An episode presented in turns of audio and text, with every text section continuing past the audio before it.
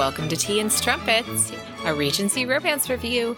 I'm Zoe, and I'm here by myself today to introduce you all to what you're about to hear. So, we are presenting our first live event, and uh, this was at Historical Romance Retreat of 2022 back in September, uh, where Kelsey got to do a fabulous panel with authors Jennifer Ashley, Amalie Howard, and Jade Lee. And so, unfortunately, I wasn't able to be there, but I'm so excited to present it to you guys.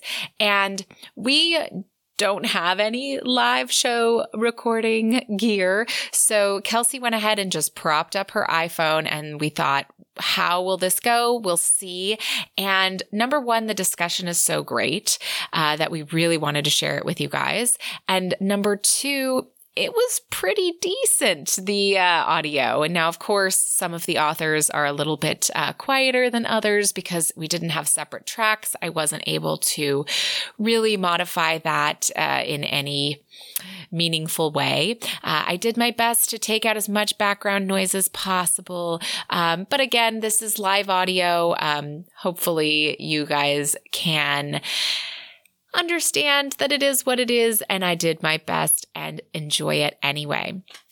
If you want to see the video, the one still shot of the, from the propped up iPhone from the side of the room, it is really fun to see Kelsey and the authors, and that's going to be available on our YouTube. So if you're listening to this in your feed, you can head on over to youtube.com slash T as in Tom and as in Nancy strumpets, uh, and you can see it there. So anyhow, I hope you all really enjoy this discussion. I know I did, and we look forward to seeing you again in your feed soon. We've got some new special things to come, so stay tuned for that. All right. And without any further ado, here is the panel bringing the past into the present historical romance for the modern reader with Jennifer Ashley, Amalie Howard, and Jade Lee.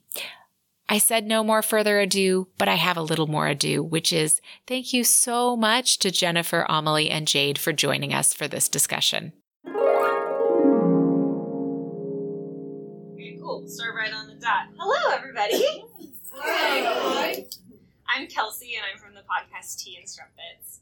Um, unfortunately, my co-host cannot be here today. She has a two-month-old child at home with her toddler. So, unfortunately, that was a bit much to try to do both mom and come lead a panel. Um, however, I am here, and I'm very happy to be here. So t- today we're going to be talking about bringing romance into the 21st century more than your typical bodice ripper. So um, I've invited some lovely guests today, so I'm going to allow them to introduce themselves. So first we have Amalie Howard. I was like sitting in the middle because I never have to go first. Um, I'm Amalie Howard. Um, I write historical romance, uh, primarily Regency and Victorian era. I also write young adult, science fiction, fantasy, and historical romance. Um, I'm Jennifer Ashley, and I've been uh, writing and being published for about 20 years now. And I write uh, historical romance, uh, mostly Scottish. I have a Scottish series. I write contemporary paranormal romance. Um, I write a contemporary cowboy series. I write uh, historical mysteries. I have three historical mystery series. One set in the Regency, one set in Victorian England, which is this one that's in your program. And uh, Isn't that a great cover? and it's, Mhm. it's a beautiful. I had nothing to do with the cover, so I can say And I also have an ancient Rome uh, mystery series, and I have some others, but. Hello, I am Jade Lee, and I do uh, Regency era romances. And uh, I also am Kathy Lyons, who does um, uh, contemporary contemporary paranormal and gay romance. Um, you know, shifters who need tech support who end up being surprised. Um, and that sounded really odd. and then I have a new exploration into children's picture books. I don't know because maybe I have a grandbaby. Fabulous. Awesome. Well, thank you all for being here. So, today um, we're going to talk about what romance is for the modern reader, and especially what modern readers are looking for in historical romance. Um, and what authors want their readers to take away, and where authors want to help bring the genre next. So, um, one of the things that um, specifically, like everyone here was brought with an intention, um, we want to talk about diversity. A lot of diversity we've talked about, especially in the age of Bridgerton on Netflix. You know, it's biopic, it's representation, which we love. Not saying no to that. Um, you know, people have been around of all. You know, people are people, no matter what age and history they're in. Um, but we also want to talk about not just that representation, but also diversity as a whole. We're talking neurodiversity, sexuality, gender, identity. Um, everything kind of encompasses what we're looking for in diversity. So I want to talk with our panel. Um, so specifically to you, what is diversity in romance, and what do these stories, um, and what? Not sorry, why do these stories need to be told? No. I mean, I'll start. I think that I, I like the word diversity. I prefer to use inclusivity.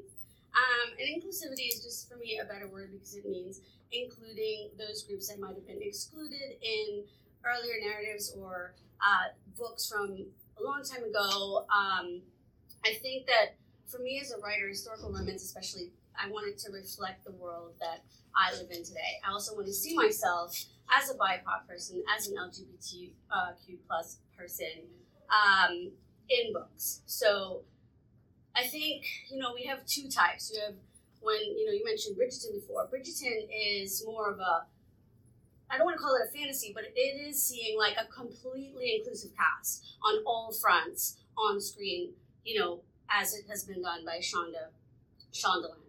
And then you have, um, you know, I have an inclusive series with Sourcebooks that is about actual BIPOC uh, characters, like Sophia Duleep Singh, who was a Sikh princess. Um, Catherine Duleep Singh was brown, a BIPOC princess, and um, a lesbian, and she lived that way until she died. And those were both in the 19th century. Um, you know, I also have another book that's written inspired by um, Diana Elizabeth Belle, who was a biracial woman who was brought to England by her um, white family and raised in a white home. She was a brown woman and went through a lot of, you know, racial issues in the court. Um, so uh, Sarah uh, Bonetta Forbes is another one who was Victoria's goddaughter. So I mean, I think there's two different groups, um, two different intentions, I guess, if you wanted to say that. And I like both. Um, so that's I'll start it by saying that. I mean, Well, she sounds really smart. so- I do. Well, I right. I my policy is everyone has a story, and we shouldn't say okay, everyone has a story, but only the elite white people get to have their story told. I think everyone's story should be told, and that's one reason I wrote the Madness of Lord Ian Mackenzie is because I said it's like the goat of like, you know, yeah. but I, I wrote that because I said, you know, there were people in the past who were autistic. You know, it didn't just start in, you know, the 60s or the 1960s. Um, and what what did they do in the past when this was not diagnosed, nobody knew about it? You know, how would how would they live with that? How were they treated? How would they live like this? Um, so that's one reason I wrote that is because I said, you know, why should these people not?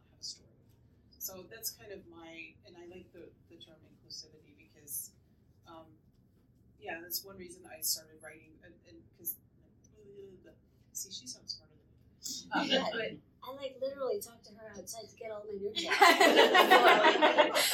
um, another inclusivity I also like to cross is class lines because, again, it's like only the elites get to have their stories told, and that's why I wrote about the cook in Victorian England. She is the heroine, and you know a lot of people say that's not that's not realistic. Servants could never be smart and solve mysteries and things like that, and I think that's just really unfair and really classist, whatever the word term is. Um, you know, all these people were smart and educated themselves and did things and you know that are not in the history books because they weren't the right people. So I really like to write based on you know here's this character, and I don't have to say I'm only going to write you know in this tier or whatever. Um, so that's that's my spiel. I don't sound that smart, but that's kind of what I'm trying to say. Set your expectations low for my intelligence. so I started writing back when you know dinosaurs roamed the earth. uh, long before we had the internet and cross-genre stuff, everything was how it was shelved, and I was told then. I, and I figured out pretty early that there is real history, and then there was Regency history, the what people read in the books. And I was uh, I was told um, like 23 is on the shelf, 29 is dead.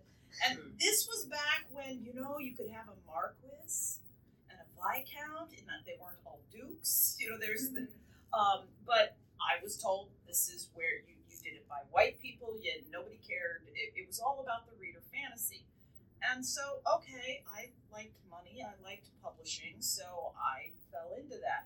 Except, I don't know, the, the stories didn't come alive. And then my editor at, was at a conference, and I was telling my friend, he witnessed me getting a call from my mother, who was in Hong Kong. Uh, her mother had, her stepmother actually had died, but as my grandmother had started losing it, she started writing down her requirements for the for her funeral. Now, this woman was in her late 80s, but she wanted a traditional Chinese uh, funeral, which included 49 days of sobbing. So my mother, who was running a business, was in Hong Kong going, in her will, she says I'm supposed to sit by her corpse in August and cry for 49 days. and I'm just going, what do you say to that? you know, and oh, oh, we have to, we have to bury her in, you know, we have to bury her on an auspicious day. Um, well, okay, but in August in Hong Kong, there was one auspicious day, and the funeral home was booked up. Mm-hmm. So, do we pay the extra money to like kick out other auspicious people, and, and you know, or do we do we like give her an okay day? She's dead, but I'm not crying for 49 days. What am I gonna do? So he, he listened to me be on the phone, going, "Mom, I, I'm sorry, I'm not coming out there for two months to cry instead of you." so he's like, you need to write East meets West. You need to do this, you know, and a lot of people don't know this, but uh, especially at that time, you had about seven to ten books at most to break in with a, a name. And if you didn't break out into Nora Roberts type's money, or at least you know really show some some climb there, you had to start over with a new pen name, and build that seven books again. And people would go on two, three names. That's assuming your editor liked you and he liked me. So he said, take a Chinese name and and do this East meets West. And I was like, okay. So then the Tiger series was born. Suddenly, everyone in the industry knew who I was because I was doing Victorian set in China. I did a ton of research, and I had this um, there uh, a tantric cult. And in fact, in California, because of course California, there is a temple dedicated to this obscure tantric cult that like took my fiction books as how tos. okay, everyone in the industry knew me, but the public didn't buy because because I've been fighting this. Hey, Asian, and then if you look at me, you might guess I am not full Chinese. I am half and half. So all of a sudden, I'm looking at ethnicity differently. And what part of my childhood was German, Indiana Hoosier, and what part was Chinese? I don't freaking know. But I started really looking at stuff like that, and, and then, yay, I'm this Jade Lee Asian author, but I, I'm well known through the industry, but nobody's buying the books. So then I start doing this constant dance, and then God love Shonda. All of a sudden, Shonda creates again. It's a new Regency world. It it's not It's not historically accurate, but I love it. And people are suddenly saying, "Oh, were there Chinese people in the Regency?"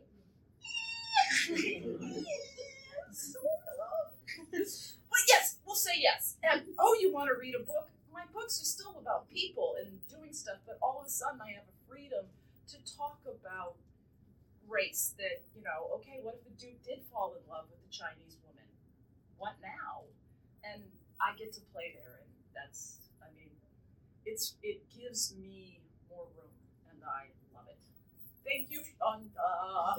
Thank you all of you for watching Bridgerton. Um, well, this all brings up a really good point, and I think you all kind of touched on it a bit in the sense of a lot of internet comments about, especially when you're starting to pull more inclusive stories and showcase them. They're like, well, this isn't historically accurate. So, how do you, how do we push historical accuracy? Because let's be real. The Regency books we read are not historically accurate. Even the ones we were reading, all about the dukes and the things, were not historically accurate. So how do we? I will tell you my real quick answer. yeah. because it usually comes from men. A lot of this. Do you like James Bond? Do you think he's accurate? Shut up. um, well, I'd say that it's it's how do you find yourselves pushing that historical accuracy to maintain that modern values that we're looking for? Because I think all of us are looking for modern values within our books. You know, not just in the sense of inclusivity, but also now we're talking about consent and how to write consent into our books, and you know, talking about that. Um, so yeah. Who started reading when it was a 45 year old Viscount with a 16 year old ingenue? Yeah.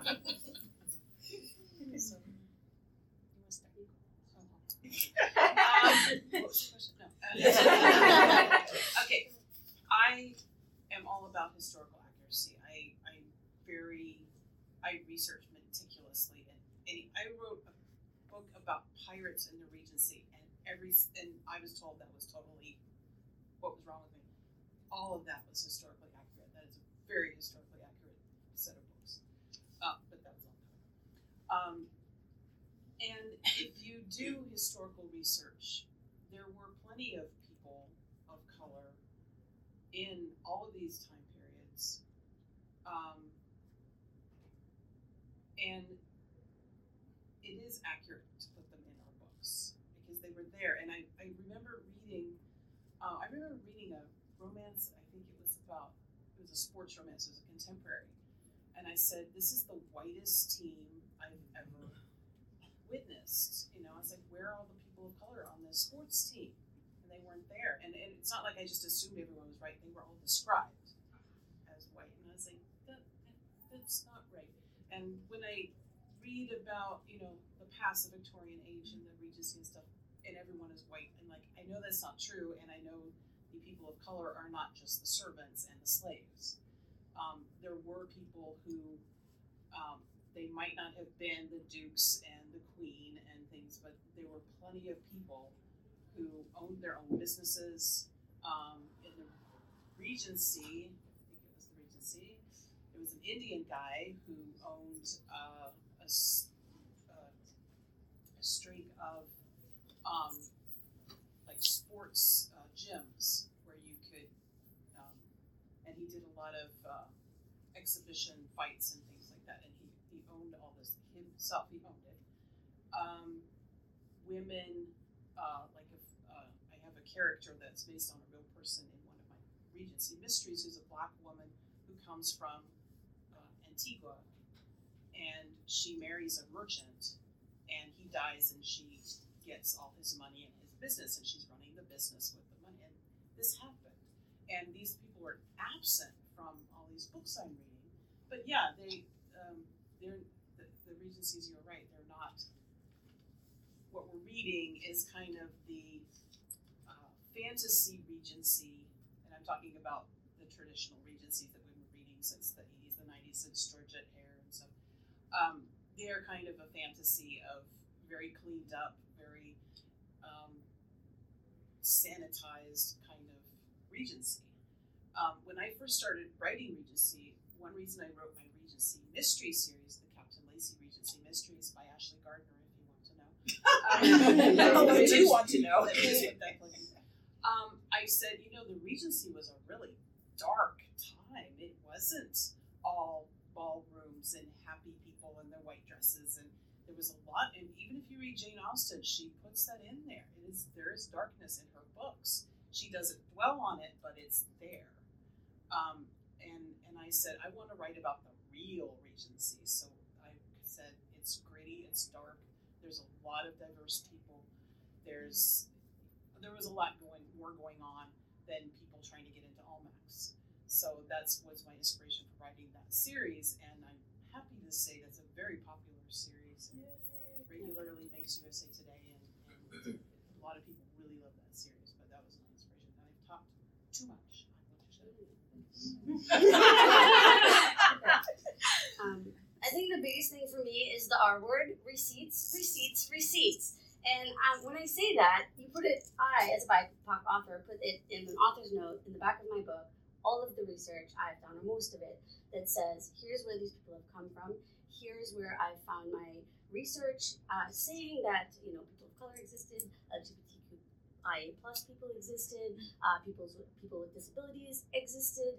Um, I think it's really important, and it's it's it's important, and it also feels like I don't know if you feel this way at all, Jay, but like um, when you mentioned being biracial before, I was like, it's such a tough place to be because I always felt like I had one foot in, one foot out. Who am I? I mean, that's an identity crisis I had as an adult.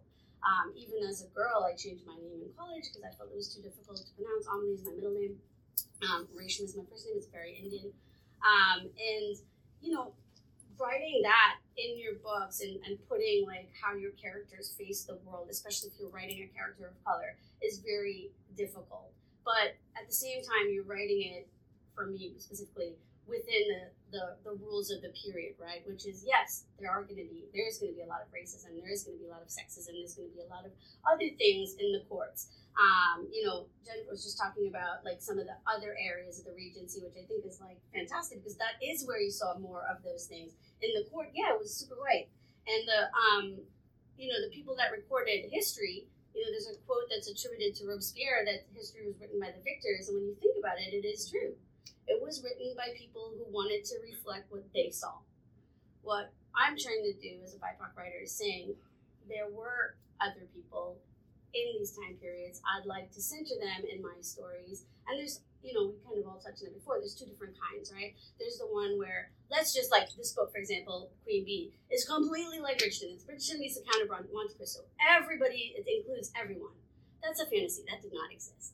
But there are other books, you know, in this one, you know, I talked about you being the goat of like, uh, you know, writing about a, a, a character with uh, mental disability, which was phenomenal. I mean, not really informed, like, the guy in this book is neurodivergent, and I my son is neurodivergent. So like a lot of it came through when I was writing the book. I didn't intend to, but Jennifer's book like had stuck with me for years, and I was like, Yeah, it was because of of the- her book yeah. that I wrote, Lord Yeah. Seder, with a neurodivergent yeah, you want to make sure that the that you the representation.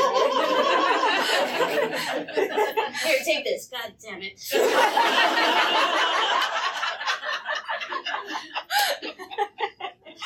Uh, yeah, I mean, representation I think is really important. And I always say, like, you know, I'd like to see more stories. And the more stories we see with, you know, um, including other minority groups, the better it'll be, I think, for everyone.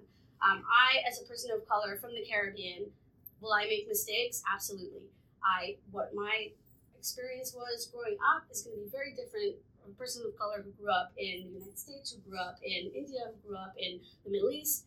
Um, but I want more stories. I want more people to write, you know, about their own experiences, their own cultures, bring them to the page, and then I mean, I think that's just better for everybody. Well, it's the readers that are really driving this, um, because, and also the internet. So, people growing up, you can't expect the 12 year old who has just discovered historical romance to actually figure out what the real history is. She just wants to read a book. And so, if uh, the, the major tr- traditional publishing all says, no, no, no, they have to be all white, blah, blah, blah, because no one's going to read a gay person, or no one's going to read a, you know, black person or an Asian person, then that's all they see and all the 12 year old believes. Thank God for the internet. So now, you know, now we can say, oh, well, this person wrote a, you know, a neurodivergent hero, and it was amazing, and readers loved it. And all of a sudden, traditional publishing and, and internet readers are going, ooh, I like that. Are there more?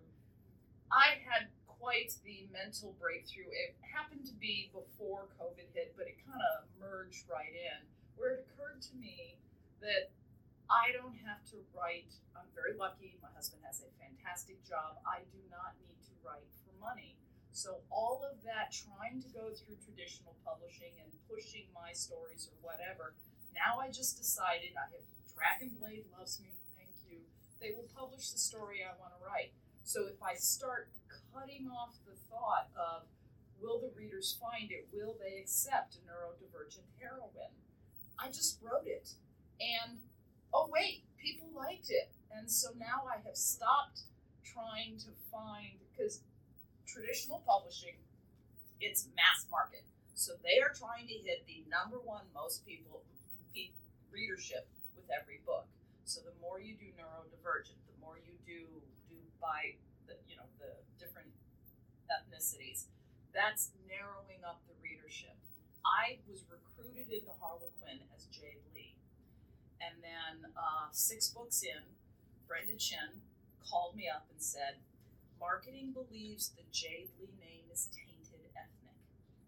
And I said, well, it is an ethnic name. And she said, yes. So take a girl next door name, to which I translated as white as Wonder Bread. I became Kathy Lyons, and with, I mean, even when the cover treatments were all blonde, didn't matter. They saw the Jade Lee name. And, you know, Harlequin does not want to publish books readership isn't going to buy, and I wasn't making money on it. So I became Kathy Lyons, and you know the people who read that line, it was the Blaze line. I, I kind of imagine that these are women with you know X number of kids, and they just they don't want a book that expands them. They just want a romance, uh, you know, that they can read quickly. So great, we went to white. I became Kathy Lyons. Fine. But now, if I'm not chasing becoming Nora Roberts, who was, you know, I'm not stopping it.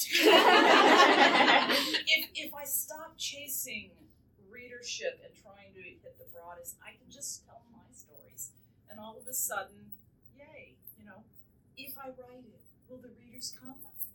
okay, sorry. It's okay. It's great. I love it. Um, I just women whispered to unite. I kept woman also. I was so joking say that. It's like, yeah, I mean, my husband has a good job too, so I'm like, ugh. Well, and you know, we're all not 400 books. I Just superstars. write She's gonna leave here being patted so much. She also works really, really freaking hard, and I work hard, but not really, really freaking hard. So sorry.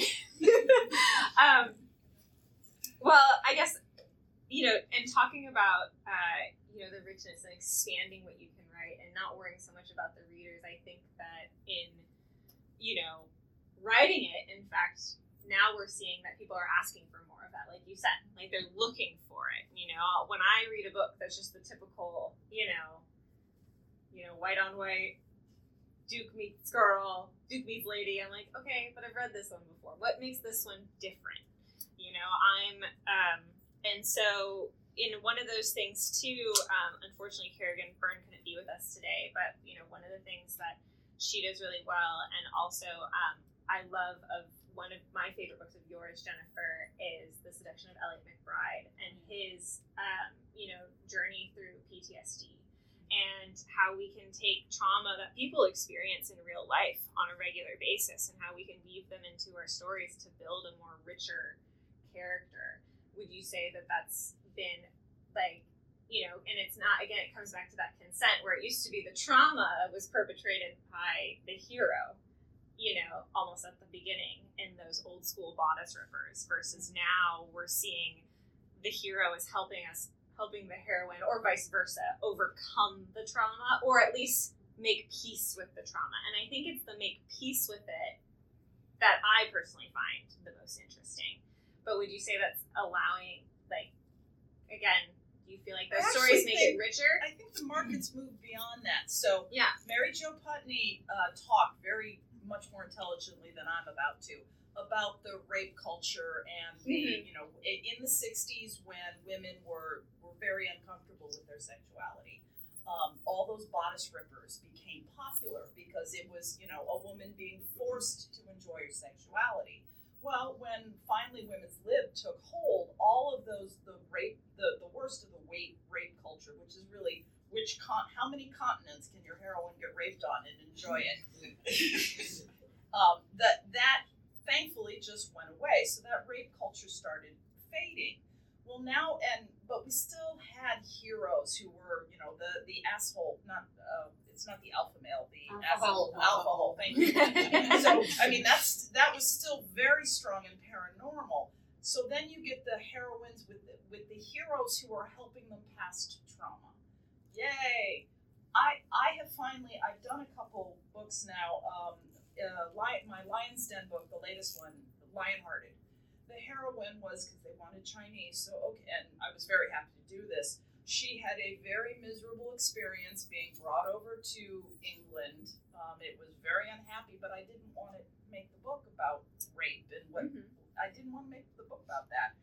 And I just gave her time to to process and deal with all of that.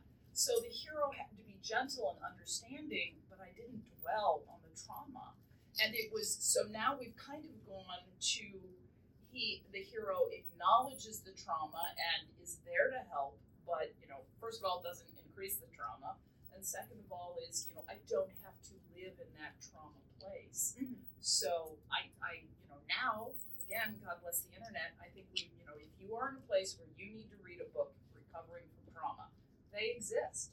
If you want a book where, okay, maybe she's got an ugly backstory, but we're not dwelling on that, you've got it. And yes, you can find alpha holes and the rape culture if you look in the right places. I'm sure. Um, I was going to say something intelligent. Um, um, I put my heroes through hell, so that's my thing. But um, I've in my books ever since I started writing historical. My books are always about consent. I've I've never been comfortable with, and the unfortunate thing about the bodice rippers from the past, and I totally agree with what you said that Mary Jo said, um, that it was a fantasy for people who were not comfortable with their sexuality. Um, the unfortunate thing is, is that has stuck. So when you read, say, tell someone you read a romance and they don't know about romance, they immediately think you're reading a, a rape bodice ripper, and why would you read that junk? So that unfortunately we have that stigma that ho- hopefully we can overcome. But um, everyone here knows what romances really are about. Um, and I have to say that when I wrote Ian Mackenzie, I was not thinking, ooh, I'm going to write a neurodivergent hero and make it popular. I'm going to do this. It was just a character. I just, he was just in my head. He does, did things. And I said, I've got to write this guy down. His whole family was in my head. So I said, I got just got to write these books. And I had no idea that anyone would like them at all. I didn't think anyone would like this book but me. I was like, I like Ian. He's not the alpha hole. He's not the big, you know, arrogant. Brother was, but his, um, he's not the big arrogant hero from you know that I was supposed to be writing. And I said, no one is gonna like this book. So I was flabbergasted when that book came out and people liked it and people really liked it. And I was just sitting. I just remember sitting at my computer watching a site that had reviewed it and all the comments, and I was just going, where did this come from? I had no idea. I was just my jaw was like on my chest. So I don't know what my point is here, but um, I don't know what my point is. I'm sorry, but so I'll stop. But anyway, But you just write people. I just write people. Yeah, which I think all three of us are gonna say. yeah. Well, and I, And oh, no, it's okay. But I think you know what you're saying is like you wrote a character you liked yes. Yeah, that you didn't expect everyone else to like, and it turns out everybody loved them. Yeah. yeah. And but I think It it's just Yeah. to the point is you were writing a person, Yeah. and people identified with a person with real problems, like Yeah. real things they had to do, real just parts of them that couldn't necessarily be explained, but they learned how to live a life and live a full life with Right. it. And I think that's, I mean, that's all we want to see Yeah. from Yeah, and romance novels is characters living their full lives. Right, and I also say everyone deserves a happily ever after. I know in real life not everyone gets it. I mean, I do that. We all know that. But that's another thing I wanted. I wanted to show Ian finding someone that matched him, and uh, he got his happily ever after. But I was also frustrated with books that they would get the happily ever after, and that would miraculously cure them Oh. they would Mm. suddenly be a normal person. And you know, what is a normal person? I don't Doesn't think exist. I probably none of us consider ourselves normal. And if you do, you probably don't belong at this conference. we'll convert you. I think the beauty of romance is the safe space that it represents for you to find anything you want to read within its parameters. Um, you know, if you want to read about the alpha holes, if you want to read about something that is traumatic, and you know, I mean, authors have started and publishers especially have started putting content and TW warnings in front of their books, which I think is, you know, I mean, it's important. Um, if people need a warning on what they're going to encounter in the book in terms of the story.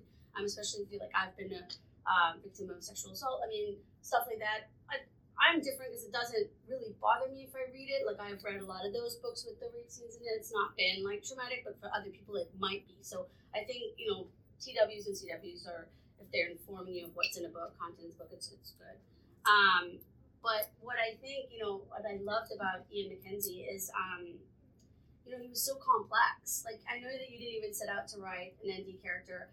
I didn't as well. It changed in the middle when I was like basically making him into what my son, my son is 16, and I was going through a lot of therapy for him.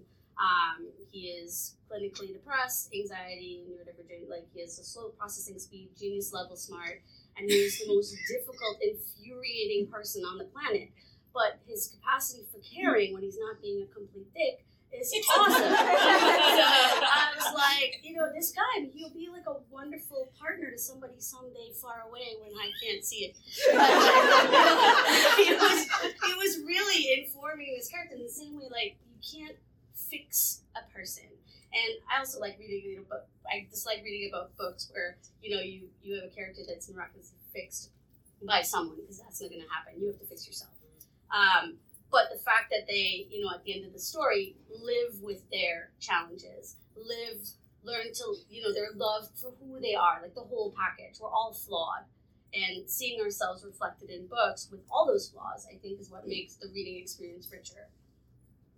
It's interesting that we're, we're talking about that too, because just now I was thinking about it, and I thinking about a lot of books where you have characters where like you know they're not magically healed by the end of the book. Like I think all of those, and like a lot of those even in the past when those weren't typical, like they weren't in the mainstream, all of them became really you know huge like successes. I'm trying to think. Uh, was it is it Lord of Scoundrels where he's like mute and he's having literally to relearn how to talk. You know, like There's a lore. Yeah, So so that's, that's, um, just oh that was right, that was Yeah. Flowers from the Yeah. Storm. That was a different one. Yeah. Sorry. Too many books in my brain. Laura Kinsale. Kinsale. Yeah, Flowers from the Storm. Thank you. Never asked me a book I never remembered off the top of my head. Um, uh, but yeah, so Flowers in the Storm, you know, that was really good because he he suffered, you know, major head trauma, couldn't speak, and like slowly. Well, and she was a like- Quaker too. Yeah. I had, I mean, And I was had a religious Regency all my Yeah. life, and then all of a sudden it's like, we have a Quaker heroine. Yeah, but they were there. They were there. And you know, and I think that that's you know, and I think Flowers in the Storm. When I've spoken with a lot of authors, that book gets brought up a lot, and it's so interesting because it's not you know, the books I think that we recognize are like Ian Mackenzie. You know, it's characters that we're able to identify with, and it's so now I think now we can look at those books, and they've always been there, but now we're seeing that readers saying like, no, I want more of these, and I think that's allowing for this trend to go forward. I don't think people realize how far the industry has come in a very short time. I was at an RWA conference where the big scandal, and yes, I'm old, but it's the big, big scandal was a Harlequin book where the hero is in the shower thinking of the heroine and he jerks one off. Men I masturbate. Heroes masturbate. I mean, this was huge, and um, I'm also reminded um, there are still societies and cultures throughout the world. The rape culture is still very strong in you know mainland China. That there a lot of their entertainment still has that rape alcohol culture. Well, and you know our books maybe push a little bit. So no matter where you are in on the spectrum, there's going to be a trope or a feeling or a story that you just really gravitate towards at that moment. And reading these books when I was younger, I mean, because I was raised Asian, and some of that, you know, rape culture that getting raped as part of the price of being female was part of that. And to see, oh wait, she was raped and she got beyond that, or maybe heroes don't treat people that way. Just you start out reading one type of book and it stretches, and you go, oh, that's possible. And then you know, once you get comfortable there and do the processing, you go to the next, and you just, I, to have books at every level of cultural and human development, so you know, whatever, however you PC you want to go. I want to have books there so that someone who needs it can find it and get stretched just that little bit. Um, I have, I would say two things. One is that, you know, speaking to how far the industry has come, like in the last 20, 30 years, and I've seen it. Uh, I remember when I first started writing, when I was writing Regency, I wanted to write a woman of size, not Oh, God. tiny. you know, I was real thin, this. rail I was thin. She had to be rail She has thin. little tiny hands. Okay, I've got giant man hands here, but you know, she said really tiny, tiny, and the guy was always going, "She's so tiny, she's so little, she's so thin," and I'm like, "Okay, I am, you know, I am a large woman, and actually, I used to be larger than this, and uh, I was like, where are they?" You know, every woman wasn't skinny, so I wanted to write a size heroin, and I was shut down like that. It was like, oh no, you they've got to be thin and petite and everything. And even when I started writing a contemporary, I was going to say the woman was size 16, which to me is skinny, um, because you know I'm way bigger than size 16. And my agent said, "Oh no, she's more in a size 8. We can't do it." And I was like, "Seriously?" But thank God people have started writing heroines of you know, real shapes and sizes. So that has changed. I mean, because it was, I could not write anybody bigger than a size 8 or. But it's funny if you look at all the art from the period, all the women are full figured. Mm-hmm. Oh, yeah, they really are. And it's, it's very strange. So, and the second thing I want to say is I was at a RWA conference uh, probably five years ago. I think the last, I think it was here. Um, so it was the last time I went to RWA. But anyway, I was at a at a meeting of some kind, and I looked at the woman beside me, and she was just this nice woman with a hat. And I looked at her name tag, and I said, "You're Laura Kinsale." oh my god! and they had a big fangirl meltdown in the middle of the meeting, and someone was speaking, and we were supposed to be quiet and attentive. And I'm like, Um, fabulous. Uh, sorry, I got wrapped up in the story. I lost my own train of thought. Um, but no, I think that's it. And I think um, to your uh, to the point about um, you know exploring the sexuality and like being the scandal of having a male jack off. You know, I, and, and that was, of course, before Ellora's Cave hit the scene. Yeah, Boy, that yeah, was. that was huge. Yeah, but I think it's, it's very interesting to see that because I will say in the books that I've been reading a lot uh, have been, um, it's interesting to see how female masturbation has come on the rise as in the books, Mhm. which I think is totally normal and totally great. But it's, you know, it's one of those things where it's like you didn't see it and now I'm starting to see it more and more. And in fact, I remember very, I don't, don't ask me what book it was. I can't tell you. Um, I remember reading very distinctly in the book and the guy asking, he's like, well, have you ever touched yourself? Like, and they're like, what? No, I couldn't do that. You know? Lies. you know, like it's just it's um just really interesting as far as um instead of having sexuality forced upon the heroine, it's now almost a like guiding almost and the approval and I will say even just from my own American, you know, middle class background, you know, sexuality was like still very repressed, you know, it wasn't something to talk about. And in fact, like, and then like I had issues, and then having to have that conversation with my husband to be like, look, it's not you, it's actually me, but there's a physical barrier here, you know, that we need to explore and we need to figure out a way around it. You know, that for me was difficult. And I was like, why is this so hard? I read romance novels all day long, but actually talking about my own personal sexualities, issues, you know, that's so difficult. So reading it in the books now and having that be so much more mainstay is actually great. You know, it's like almost freeing. It almost gives me ideas of how to approach a conversation.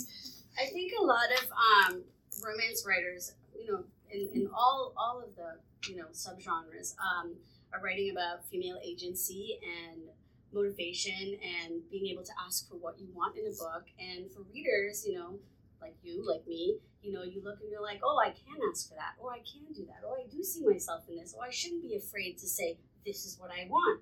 This is also what I don't want. Goodbye, sir. Toxic relationship. I don't need you. But you know what I mean? I feel like there's a lot more of that, and also that's a shift in, you know, like you were talking about before. It's a big shift from where we were to where we're going. I mean, we're the the authors, you know, are writing more of like what serves, well, women Well- and, and and mutually beneficial relationships, or you know, When I, whatever that is. when I started out, of course, you know, all the covers were with the big busty women or the, the dress falling off. And um, I remember going, why? I mean, I don't need to see a half naked woman. I do. And I mean, equal opportunity. okay, fair. Uh, but I've also been married for a long time, so I don't know. I like everybody. the the author sold to an editor who published the book, but the the publisher sold it to a distributor, and the distributor sold it to the bookstore, and all the distributors were men, and so they would not. Women knew what a romance was, and they would find it no matter what was on the cover. But but the the distributors would not pick up the book unless it appealed to them with half naked woman on the cover. So, one, I mean, I, there's a lot that I think is wrong with the internet. You can find pockets that I think are very, very unhealthy, but thanks to the ability to self-publish and to small presses like Ellora's Cave, all of a sudden we can we can explore all sorts of different things. Well, you're seeing a lot of the stuff where like traditional publishing was very narrow, where they were saying this is what you need to write, like you Jennifer was talking about before. Mhm. Like if you don't write that, we're not going to publish you. With small presses, indie publishing, you're seeing all of that, and the bigger publishers are now saying, oh, where is all those sales coming from? Because guess what, readers are buying those books, and they're trying to. That's what happened it. with the Ellora's Cave. Ellora's Cave suddenly started bringing in tons of money, and all and, and editors were going, "Do you know about this erotic thing?" What is? I have a book. It's it's it's basically the training of a courtesan. Uh, it's called Devil's Bargain, and I wrote it and I sent it to my edit uh, my agent. She said, "Look, it's a really good book, but there's no market. It's not it's not my word now. It's not skanky enough to be what was erotica of the time, and it's it's not genre romance. There's nowhere for it to go. So we sat on it for five years. That was all it took. I mean, and actually it took less. And by the time the book came out, it wasn't even a five flame read; it was a four. But still one of my bestsellers. Um, it is about the training of a courtesan, but they don't actually make love until the last twenty pages of the book, and it's just all about the rise of sexuality and yeah, yeah. It was a good book. Listen, I have a guy playing a woman like a cello in this book, and somebody gave it two chilies. I was like, that's more than two chilies. yes, what is what was considered really steamy 15 years ago is now considered fairly vanilla. And that is interesting to me. Because I, I write on the hot side. And I used to be like, oh, your book's way hot. And now they're like, well, they're kind of steamy. So, okay. Yeah. So Well, okay. it's no cello. It's a Stradivari. So taking it into the future, I guess, you know, like we, we've seen the trends and we're really happy where things are now, but obviously if we want to continue it, how do we, as readers, how do, you know, how do we support authors who are writing those inclusive stories, those different stories that we want to hear? How do we encourage the changing of the publishing industry in order to allow those stories to be published? That's from dollars. The yeah, Yeah, the, it the the joy and the sadness of it is the reader is always right. I mean, they vote with their dollars, and so when Harlequin says Jade Lee is tainted ethnic, they knew their I audience. Oh, don't like that. It hurts me. I mean, they knew their audience, and so it's do you want to to sell through the traditional route? Then you've got to stay within their rules and play to their audience. Do you want to go to indie? That's a hard road to hoe, and you got to do all the marketing and everything yourself because at this point you got to make noise, a lot of noise, in order for anyone to notice. But if you like the you know the audience is always right. So if you want to see more transgender books or more gay books or more uh, you know Asian, Caribbean, whatever, if you want to see more of it, buy them, read them, say, "Ooh, this is a good book." And I feel that's definitely sh- definitely shifting because you look at it, you you just said that before about the ethnic um, thing, and I remember I submitted a book out for on for editors in 2012, and um, it was about East Indian mythology, and a big one of the big six at the time said it was too exotic, and that's from 2012. And we look at 2022, and everybody's like, give, give it to me, we want like more. So that's like readers, as you just said, buying the books, demanding the books, And asking shut for the up the books. trolls if you can. Yeah. You can. Yeah. Uh, the, sorry.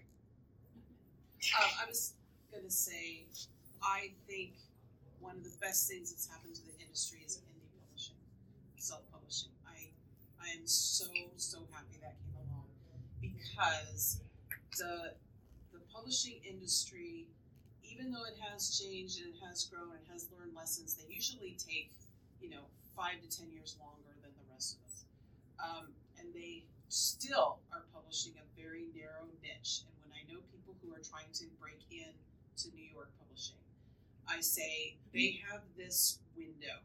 If you are outside that window, no matter how beautiful and wonderful your book is, they will not buy it because they want this. And they're going by the booksellers who are saying, this is going out of our stores, flying out of our stores. This stuff is not. Don't give us any more of that. Okay? So indie publishing has let authors explore things um, in a way that we have not been able to before. Because if you want to write something that only 10 people is going to buy, that's going to be out there for people to discover. Um, I've met authors who started indie who've never been traditionally published who are doing phenomenally well. I mean, just I admire these women because they write from the heart. They write.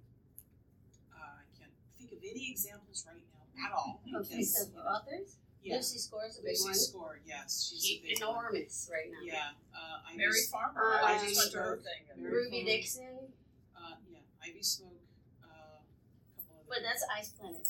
Ice Planet did it on TikTok. Oh, yeah. Somebody put me on TikTok. Wasn't there a panel about that? it was. But anyways, I think indie has let people who could their voices would never be heard, and it's really helped change um, what people want to read. It's let people of color have a voice and publish things that you know. It used to be I would go to a, a Barnes and Noble and like there would be a for for authors of color. There would be like this rack in the back by the bathroom, and it wasn't even facing the bathroom, so people mm-hmm. coming out of the bathroom would see it. You know, and, and you got kind of pushed into this little shelf over here if you were published at all. And now, you know, you're just out there, and I think it's just fabulous. And and I also love it because I've done very well indie, so I, I I love indie publishing. And even with traditional publishing, you have like, you know, people don't realize, you know, they're like, oh, you're so, I've had somebody tell me you're so lucky to be a POC writer. Hang on. If you're in traditional publishing and they've already bought a book by a, say, black author, and they're like, well, sorry, we have this book about this, and that's our quota for that. I mean, it's a real thing. Indie publishing doesn't allow, you can do anything you want, and, you know, like Jennifer said, there's some excellent, excellent books out there. I, I do have one negative. I, I think there's been a little bit of an overreaction. So, as a half Chinese woman, I'm only allowed to write Chinese. I, I'm not allowed to write Native American no matter how much research I do. They're just, and it's, I say not allowed. Traditional publishing won't take. If I wrote something Native American and maybe I have a, a ton of experience and I, or a PhD or whatever, I don't, but um, let's say I did and I wrote it and I took it to New York. They're like, well, you're not Native American. Unless you can be Native American, we can't publish this book. Okay, no problem. I'll do it indie. But even then, I'd be afraid to do that. The I have seen Twitter mobs decimate someone's career for no reason and for wrong information.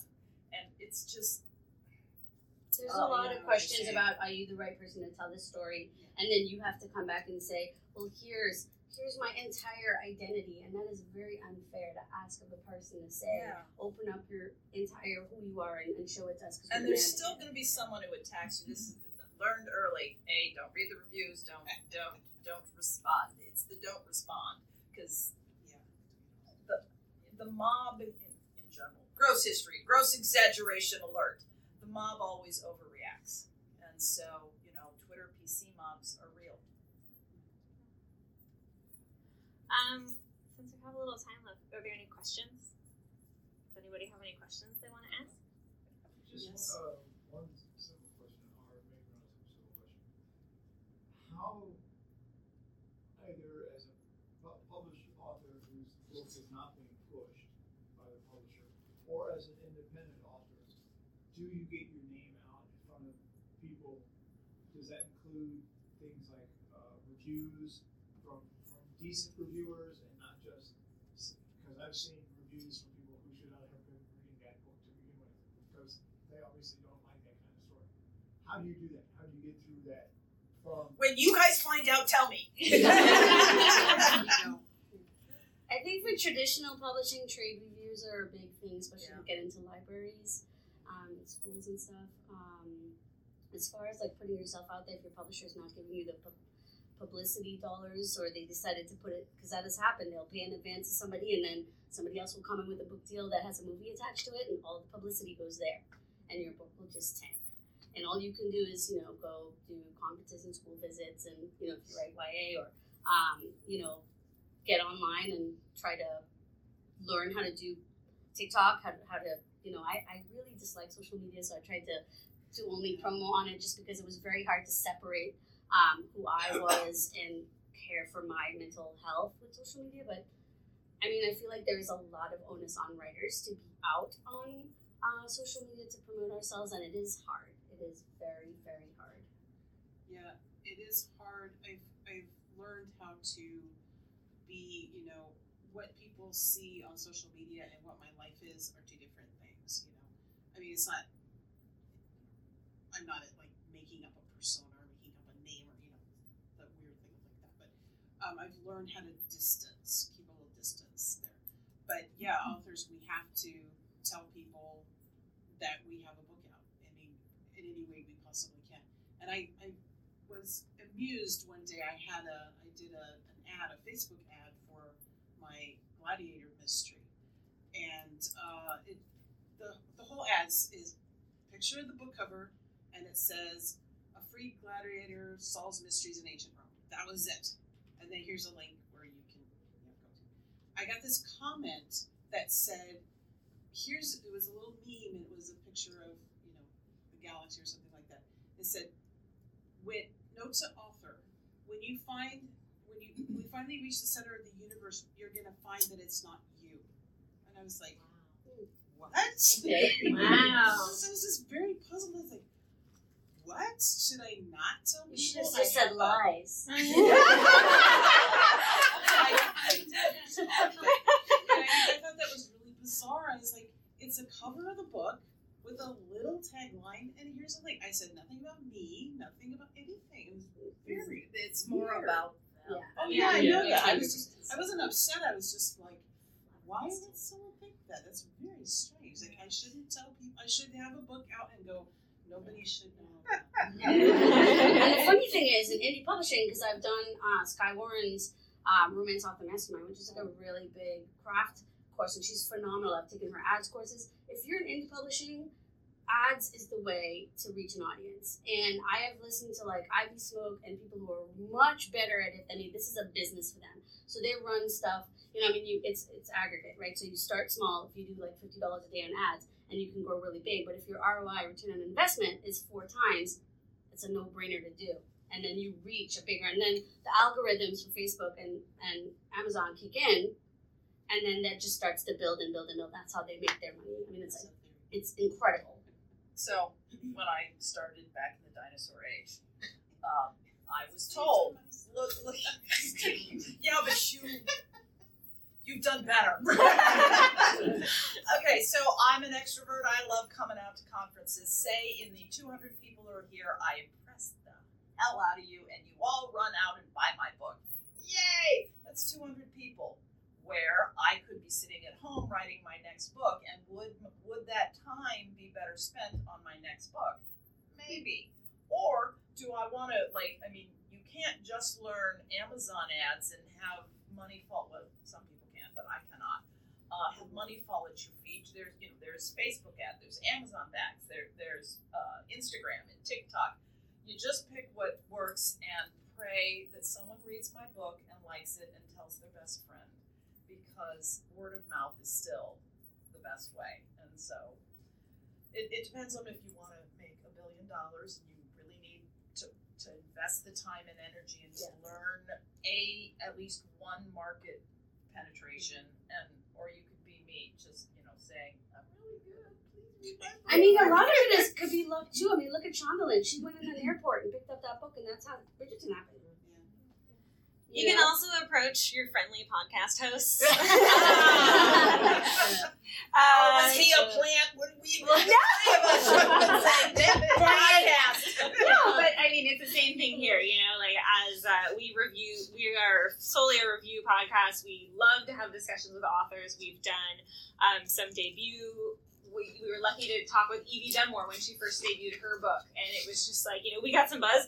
And from us, our point of view, we just reached out to her. A lot of our interviews that we've had is us just emailing people and being like, "You want to be on our show?" and um, and so, you know, and especially for a new author that's debuting or like they have a book, like typically we'll want to, re- you know, we read the book first. Our policy is like if we can't like say anything nice about it, then we won't want then we wouldn't want to promote it only because like you worked hard on it and just because it's not our cup of tea, like you said, someone who read it that really that's not their thing, like that's okay. I'm not a big fan. Like we've turned, some people have asked if we wanted to review their book, and it's just like it's a misunderstanding trope, and I'm sure it's great, but I hate misunderstanding tropes. Like I hate them with a passion, so I avoid them at all costs. um, you know, so that's you know, and it's just like you know, that's just not our trope, and we wouldn't want to promote negativity with it. Like we want to promote positivity with this. We need you to convert her. Come on. Give her your Rex. you can. I'm all for a good recommendation. Um, super. I don't know when this thing ends. It's like, and we have like half an hour. I think. It goes Oh, till like okay. 12, 18. Oh, is it? I think that's what it was, yeah. Cool. Anybody got more questions? We'll go with you on the aisle right there, and then we'll come to you.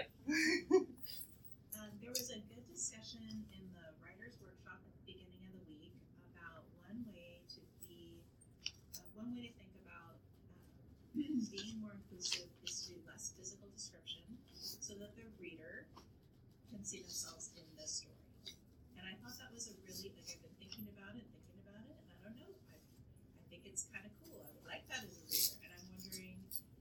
still write people out of stories to not give more physical description. So I just thought I'd ask you guys if you just Funny story. I'm face blind. So lot of authors are.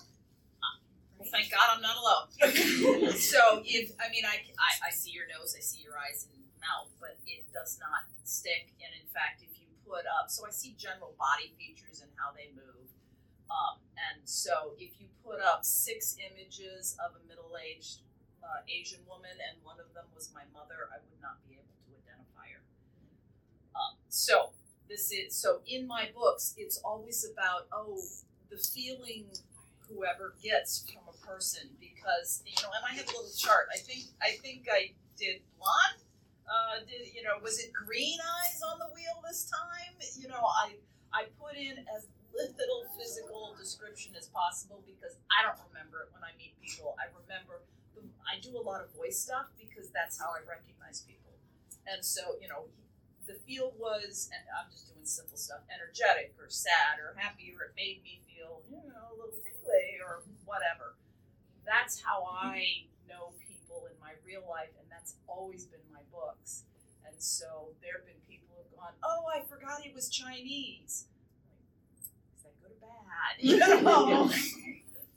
Um, I don't do that because every character I see is really specific. So I do describe them in, in, in all of my books. But um, so you always know what their skin color is and what their hair color is because I, I just see that person and I just have to describe them. But I remember watching uh, Shonda Rhimes. What she said one time is that when she's writing a character, she does not describe them. She does not describe their hair color, whatever. Because well, she is writing for for television yeah television and movies actors for actors. So that way, anyone can audition for that role, and the best person for that role will get it. And that's why in Grey's Anatomy, one of the characters was black when she had originally thought of them as a blonde, short blonde woman, and she turned out to be a tall black woman. And but that person was that character, that actor really brought it out. So I think that's a you know that's probably a, a, good technique that one I cannot do, but you know, it might work. I think if you're writing for um, a BIPOC audience um, who has not seen themselves on the page, it is important to put them on the page. Um, and, you know, I mean, if I'm writing like this book, say that has a completely inclusive cast of all different colors, um, I remember my editor saying if you're going to describe a person with brown skin, you have to describe the person with white skin as well. So you can't do anyone less than the other. Um, I think it's important to like for me as a writer, I want to see the characters that I'm writing about, especially if they're of a different race. Um, it doesn't always have to be the biggest thing in the book. It might not be part of the plot. It's not an issue book. You know what I mean? I'm not talking about something that a character is going through. It just might be that's their skin color, and that's part of the world we live in, and that's how they appear in the book, and that's it. I won't talk about it 50 billion times throughout the book unless it impacts the plot, and moves it along. If I say this person has light brown skin, brown eyes, curly dark hair. I might mention it maybe one more time in the book, so you know who you who I'm referring to. Question in the back. I don't have a question, just comments. I want you to know I love all three of you. You're on my list of favorite authors too, and I just haven't gotten to you yet, so I will talk to you when we're done. But Jane, it's interesting. I can't even remember how I discovered your books. It never occurred to me. Oh, a Chinese woman. It was just. It didn't matter. They were beautiful books by Jade Lee. Love the characters. Love the steam, and so on. And when I um, talked with you the other day, Jennifer, I, I'm trying to remember because it's been so long, like since I read your book, but the Mackenzie series, I mean, like a million years ago, and and love, you know, Ian's character, and again, like you guys said, that you don't just like, oh, boom, I fell in love, I'm all cured, everything's wonderful, but just how that evolved, and where he didn't even like really recognize love at the beginning, if I remember this correctly, he's like, well, if da da da da is love, then it's it's beautiful. And um, you also had some amazing steam, and I'd only found like two of your books so far, so I'm thrilled that there are more now. It's it's it's awesome. It's the And cello. Thank Thank you. That's really you. Well, that was kind of a long. that was what keep It's going okay. That's a comment we all appreciate. Those are always I allowed. so it. It's just been so amazing. This is my first time here. I keep wanting to say oh. HR version, but apparently I'm a debutante. Six later, that's probably true. I can't imagine being a debutante either, but it's just been so beyond my expectations, this whole thing, and to actually get to meet you all, and, and, and everyone's just like a real person. There is no sweetness. it's a lie. It's a lie. Thank you. yeah.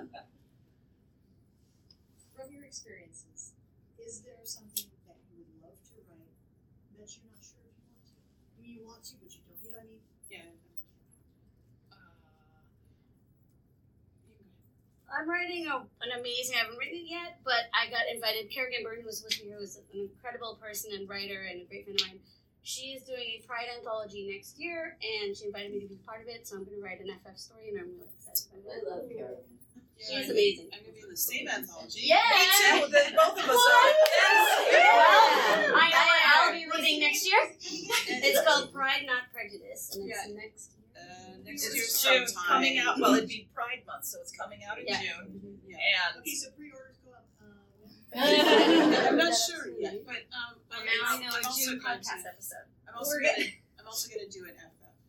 Um, there's actually in this series, the Kat Holloway mystery series. There's two characters who who are two gay women, and I'm just gonna do a little. I was like, I love those two. I'm gonna just write a little story about them. It's probably gonna be short because I don't have a lot of time. But um, I I have the reputation for if I think of something I want to write about, I just do it. So you know, and everybody hates me, but because I do it. But um, and I'm trying to think if there's something. I, there's stuff I really want to do. I want to write a, a contemporary uh, mystery series that with a male hero. I like writing male point of view, uh, first person point of view male, because I've done. I'm not writing my Gladiator like that. I just really enjoy that. I don't know why, but I'm gonna go with it. So um, I haven't thought of anything that I've said absolutely I won't do it because I shouldn't. You know, I'm, any, I'm just. I won't do RH because I'm a super jealous person. It will never come across. I'll be like, no, no, no. I like you and you alone. I um so at a certain point in our lives you hit middle age and menopause and all of that and and my father has Alzheimer's so he, we're dealing with all sorts of you know dementia issues and a friend of mine um, she's fine now but when she was diagnosed with breast cancer she just started okay you start thinking about how much time do I have left so this has been very prevalent on my mind lately and not just physical body, but men, you know, Alzheimer's is hereditary, so maybe I have Alzheimer's at this point. Um, but okay, let's say I have only so much time left to write. If if I could only write one book, what would it be? And that gets me thinking. I have random ideas that show up, but if I have a finite amount of time, if there is one idea that I am burning to write, why aren't I writing that right now? I'm not supporting my family, thank God. You know, yay, being a kept woman. So, what is that one story that is burning in my gut that I've got to write? Something that is expansive and maybe cinematic, or I don't know. So, I'm, you know, it's like I, I've almost gotten frozen lately because I if I only have so much time, what do I want? What what is the thing that needs to come that only I can write? And I don't know yet. I have some ideas and they're just starting to percolate, but I just recently got into that space and time of going, okay, I was just invited to do, you know, gay romance in the Regency, and yes, I have an idea. I have a couple ideas. Mm-hmm. But is that burning in me? Is that a story only I can write? Hint, I'm not gay should I even write it? And I have done gay romance, and so I kind I understand it. But what is burning in me to say? I don't know. But next year, maybe I'll have an answer. Um, yeah, alright, so you go. Okay. Um, I was just wondering if you guys had any recommendations. Um, I have yet to come across a book that represents me. I have bipolar disorder, and I feel like every time I see a bipolar character, at least a hinted one, it's always a really negative, you know, they're Autistic has really come into to the literature. I ha- I agree. I haven't seen much bipolar. yeah, they always like they've committed suicide, they made a mess of their lives, they ruined their kids. I just didn't know if you No, I Let's know. see. I know. I have seen one, and now I'm I like, do too. I'm like, God, what was that book? I know I have seen them out there. Okay. One or, but you're right. There's not a lot. There's one or two. I've read but- one, but I can't remember it right now. And it's indie, and it's well written. I know Grace Callaway has a bipolar hero, but I haven't seen bipolar hero. I'll even take a hero. I have yet to find that. I know they're out there, so keep looking. I know they are. I'll see if I can remember what the name I'm gonna see if I can. You had a question in the back? Yeah, since you specifically mentioned the '60s and the sexuality at the time, do you think that the current environment is driving how you're able to change your writing?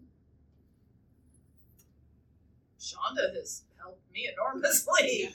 Um, I'm kind of seeing. This may be weird, but I'm kind of seeing where people are starting to object to the too much erotic. uh, clean and wholesome is Clean and apparently wholesome, this huge. I'm yeah. seeing that a lot, so I'm thinking. Well, I also think that what happens is like erotic romance got big, and it kind of drove out the readers who didn't want to read that. So I think we're seeing an upsurge of people who are saying, "Hey, hey, we want to read what we want to read." So, um, But that's the for a long time. Clean and wholesome was only in the Christian. Yeah. And now now there's clean and wholesome is and and it's mostly indie. Yeah, and I because I, I did a Regency series where I said, you know what, I'm just gonna do a, a clean and wholesome Regency Tradition. trilogy." That's what I grew up on. It was all about the neck. And I and I did that. I mean, you you knew these people were going to have sex, you know, once the book closed, but it was just kind of the lead up to their relationship. So I did that, and I, I really actually I really enjoyed it. And I'm not saying I, I I'm gonna do another Regency series, but I just decided no, that'll be hot. So. Did that answer I- your well, question, or did I not? And I just wondered if it was more readers that are driving it versus environment. What what's coming to me? Well, so um, the Almost a Scott is the third book in the the Scott series. Um, I was writing that when uh, the Roe v. Wade uh, was struck down, and um, I I mean I'm writing Scottish Regency. You know, it's not like Roe v. Wade is a topic in the Scottish Regency.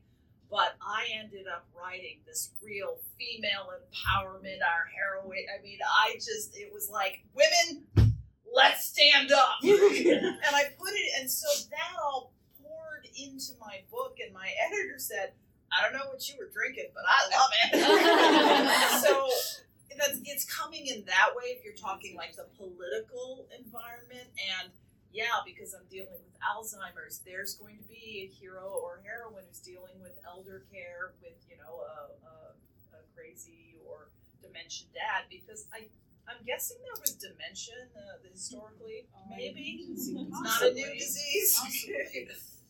Um, so that's that comes more, and I just pray that the reader likes it. Go with it.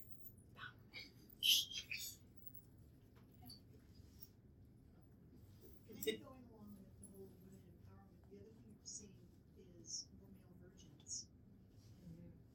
How do you feel about that? I was in the industry and friends with Vicki Lewis Thompson when the nerd books came out, and and people know what the nerd books are. Okay, well, so it was it, all the titles. There's six of them, seven of them. Yeah. But uh, I mean, they're contemporary romances where the hero was a geek or a nerd, and this was this was huge. And she had to fight for that first one to get released. She and even when the sales were really good because they exploded, she still had to fight her editor. Her editor told her, "Look, I'm sorry, but it's not a romance unless it, and she admitted it's not a romance for her. It's not a romance unless the male is more sexually experienced than the female. And, you know, that the male I'm happy that we're getting more male virgins, but that is really entrenched in the romance industry still today, I think. Yeah, I mean, if we're talking about modern terms, like the women, like I like and female agency and stuff like that. I like the the reverse. I like being, you know, I'm like a, you know, alpha outside of the bedroom. I actually, when I first started writing romance, I wrote a male virgin in the Regency.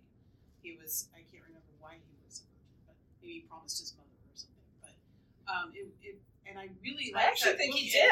I think he did. He promised his mother. Uh, well, I never published it, Oh, so you don't know. okay. it was somebody else's book then. That he promised his mother. I Yeah. probably was. But uh, yeah, I, I wrote that a male version, and the woman was a courtesan, and they got to. It was I love this story, and I've got to write it, but um, and I, I that was like my first book I ever submitted, and everyone was like, no, you can't do that. You can't. I got a lot of that when I first started. You can't do that. You can't do that, and that just drove me bananas.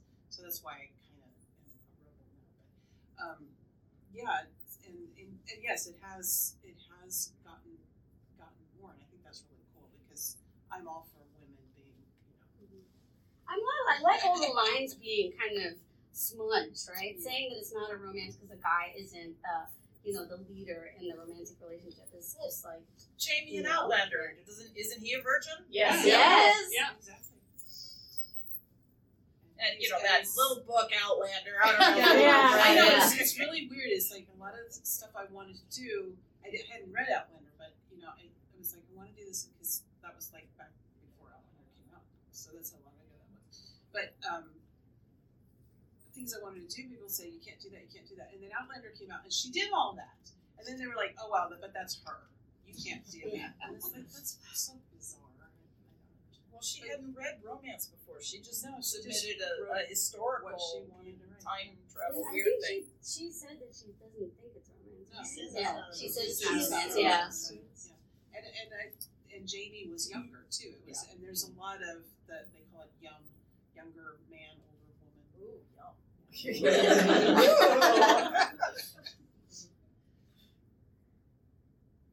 Any other questions? I guess it's not really a question, but a comment that I'm, as a author who writes weird things, like it's really nice to hear from you guys talking about the struggles that you've had about having the mainstream publishing say no thank you to you so many times because of trying to tell a different kind of story. So I, I really appreciate hearing those and, and also hearing about the successes that you have found now in different avenues, writing, writing the things that are part of your heart. the one thing I was shocked at as I was all these women with 40, 50, 80, 100 books. Um, I would go to them and go, God, but you're, you know, amazing. And they said, people think I don't get rejected. And I had a long talk with Eileen Dreyer about how, how many times she had to start over in her career. And, you know, even Nora will talk about that. And that you just, you, it's it's it's a career of heart and and really great joys and really devastating. Life is like this way. coaster. Yeah. It really is. I, I also did the off the track on Monday and Tuesday. And Sabrina Jeffries talked about when she got dropped by her publisher and she had to get a day job because they weren't going to be able to keep the family going until she could find a new publisher. I had three traditional publishers that got rid of their YA imprints in 2014. Three. Oh, and I was like, oh, what do I do now? I started in traditional regencies.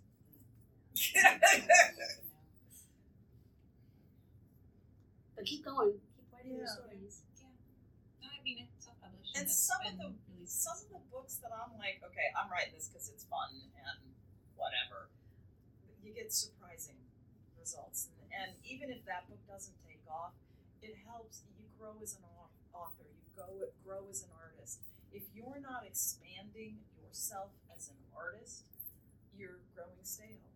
I always say that no writing is wasted. Even if you can't sell that book or you don't even finish that book, every book you write grows you. It teaches you something new. It teaches you how to, you know, not make a mistake you made before. Every book advances you, so no writing is ever wasted. Thank God.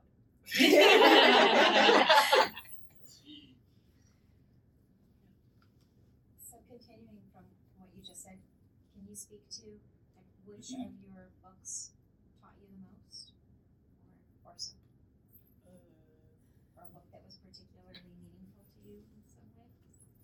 there have been books that I've written that are like really, really hard. Mm-hmm. Um, and one it was not a historical; it was a paranormal. It's called The Gathering, and it was part of a multi-author series. And I had to write the closing book. Of, it was an adventure series, and at the end, you know, they all had to gang up against the bad guy, and I had to take everybody's characters, including mine, and put them all together and get them to the bad guy. And That was really hard. That was one of the hardest books I ever wrote, but it taught me a lot. And now I look back and I go, why did I think that book was hard? I've written harder things, but um, yeah, I've had several that I've said, if I can write this, I can write anything, and that it helps you grow your if you can finish something, even if you know nobody else likes it. It's still, um, you know, everything kind of advances. I think I'm learning as far as every book that I write, I kind of learn something. Like I have a book coming out in November um, with Sourcebooks. It's called um, The Duke in Question, and I remember I was doing a sensitivity read for it. Um, I mean, sensitivity reads are important because sometimes even if you're writing in your own sort of lane, I lane, in your own representing your own culture or space, um, you might get something wrong, and you know it's good to kind of address that before it gets into any steamroll territory. But like, um, I had this scene where the characters, and one is biracial, one is white, and they were dancing together with a bunch of other a mixed, very mixed group of people. And uh, the sensitivity, reader was like, "Well, why do you have them dancing in this part of the ship?" You know, this is like the bottom of the ship. And I was thinking Titanic, right? I love that scene where they're downstairs and they're having the thing. But when you add people of color into that scene, it takes it, it adds a different nuance to it. So I had to think about it, and I go, and then I read some other books, and one of the books I read was Eating the Other, and it's just about, um, you know, black culture and uh, BIPOC culture and how they're seen by other people. So like I had to move it, and when I moved it, even when I was reading it back, I was like, oh, well, this reads a lot better because there's less. Um, you don't you don't look down on it. It's not like a, a lower level. There's all these other things that come into play when you're writing about a marginalized group. Um, and even myself as a marginalized group, I mean, I was informed by that. So I mean, we're all learning as we go. I think I am anyway as writers. It's it's difficult, but you know, you just do the work. Over time, I've, uh, there is never a book that, that, that doesn't have a hard spot. There's uh, always, every book, there's some place that you just want to die. Um, and there are some books that the whole fucking thing, just, oh God, kill me now. Now she said the F word is coming out all the time. Oh, now. she broke it. She broke it. we got like five minutes, so I'm gonna get as many F words out. the, the discipline of f- being able to fall back on technique and saying, okay, just, and you know, it doesn't matter if it's your day day life that is killing you or your sex life that's whatever, you know, whatever is making this book hard, get through it, whatever it takes. If you're bribing yourself with chocolate, if you're bribing your kids with chocolate, to you, whatever, just and they're they end up being i mean sometimes the books are spectacularly beautiful because they were so hard sometimes not so much but the discipline and the strength of when please just kill me now and you still sit down and and i remember uh, the, the there were books that i decided okay i'm going to really work on being funny and, and expanding my my just really doing more comedy in my books get up take care of the kids. They're teenagers. They're snotty ass shits. Get them out of the house. Get your cup of coffee. Now be funny. Fuck you. and I sat because of the deadline. I sat in my mother-in-law's living room trying to write a love scene, going, "Oh God, kill me now." Whatever you can do, you can you can fix a bad page. I hope. you can get it done. You can't fix a blank page. You can't fix a blank page. You can fix a bad page. Uh, again, I mean, also a myth. There have been times when no, can't fix that. And, That's when wine happens. And wine with the H happens.